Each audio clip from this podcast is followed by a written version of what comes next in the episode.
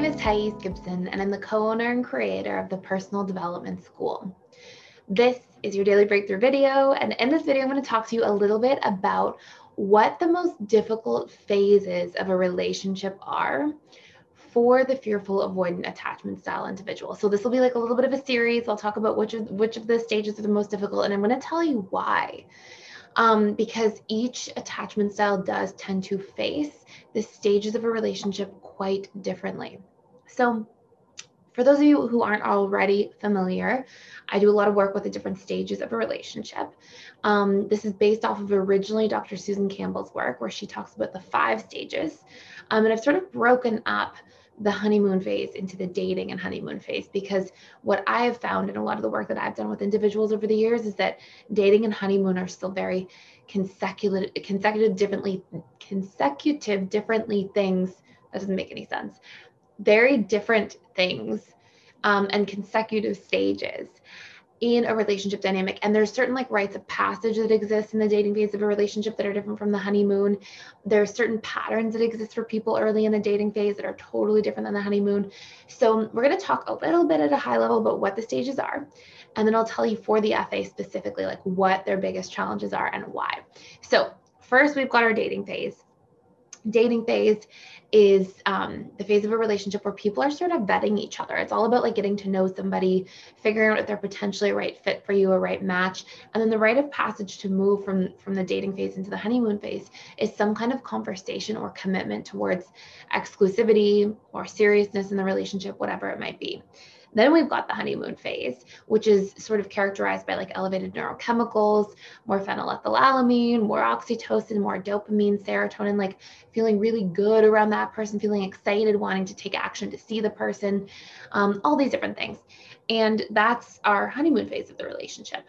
Then we naturally enter into the power struggle phases. We start to sort of like drop the mask and show our flaws, show who we are beneath the surface, open up about our fears, our needs, um, really show ourselves in this phase. And it's such an important rite of passage um, to go through this. The, the, the characteristics to sort of move through this phase are vulnerability, acceptance, um, really opening up and like digging into sharing yourself more, talking about your fears, your needs, your boundaries, all these different things.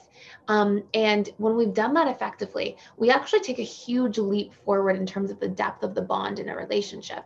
Um, and then we go into the stability phase where we've sort of learned to navigate things. And then when we've sort of entered through the stability phase, over enough time, we then move into the commitment phase. And this is really like taking things to the next level, deciding like if your lifestyles are compatible long term, you know, deciding on children, having a family, where you want to live, if you want to buy a home, live together, etc. And then we move into the bliss phase of a relationship. So this is a very high level. Um, by the way, I have a course coming out for April that's literally called How to Repair Any Relationship. So you'll see this course coming out very shortly. The prerequisite for it is really like the emotional mastery and belief reprogramming course. Um, but it really talks about how to navigate the power struggle phase in depth. Um, and then also how to like reconcile if there's been challenges in a relationship, whether it's the parent, a family member, a friend, a loved one of any kind that you really want to work through all the necessary ingredients in depth with a workbook with step-by-step instructions on really what to do to move through that. Um, so I'll put a link to that in the description box below. But when it comes to the fearful avoidant and like how to actually, which of the phases are actually affecting the fearful avoidant the most, um, it's really interesting because obviously we have the power struggle phase. Um, but then the next most, um, the next phase with the most breakdowns for the fearful avoidant are the stability and commitment phases, which is quite different from different attachment styles. And the reason is this as a fearful avoidant heals on their journey, if they are not doing the work to accept and appreciate peace and stability in a relationship and to do that inner work on their own belief patterns, their own needs, so that they feel like they've got inner stability and peace of mind, the stability phase will actually challenge a fearful avoidant because it'll be outside of their subconscious comfort zone for what love is and for what the relationship to themselves are is. So we really, as human beings, like as individuals, we really feel largely attracted to people and tend to stay in relationships and dynamics with people who represent the inner relationship we have to ourselves because our subconscious mind wants familiarity. It thinks familiarity is safe and that that equates to survival.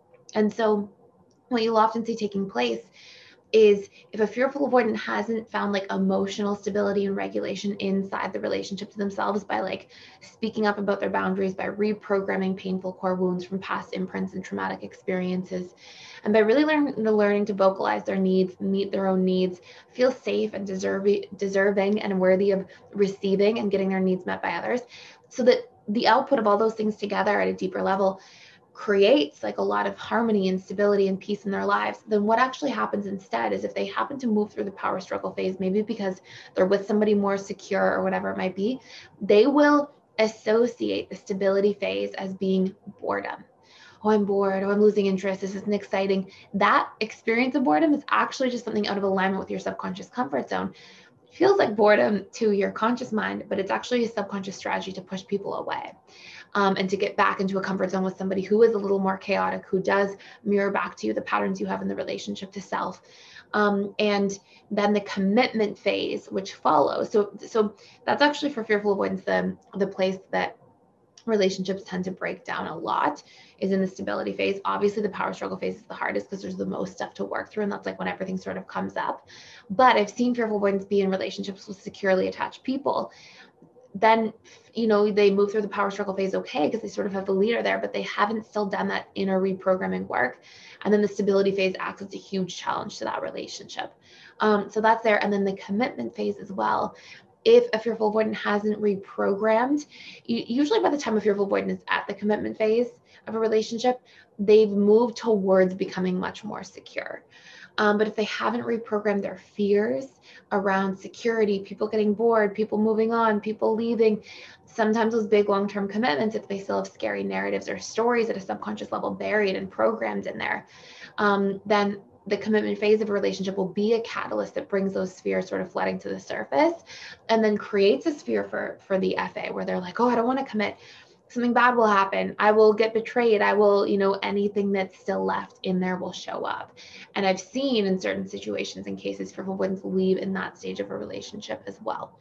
So it's it, stay tuned for the next part of this video because you'll see that the different phases tend to affect attachment styles quite differently for different reasons. Um, and by the way too if you want a deep dive into this topic very specifically the advanced attachment style course inside the school, the advanced fearful avoidant course, we have an advanced one for every single attachment style, is basically the roadmap for like your attachment style specifically in each of the six stages of a relationship, the pitfalls, the strengths, the, the downsides, the things you have to watch out for. It's basically your blueprint or roadmap for navigating and what you specifically have to focus on reprogramming and the rites of passage that need to come up so that you can proceed into future stages and eventually reach the bliss phase of a relationship. So link to all that stuff in the description box below if you want to check it out. Thank you so much for watching. Thank you for being here. Please like, share, and subscribe to this channel, and I will see you in the next video.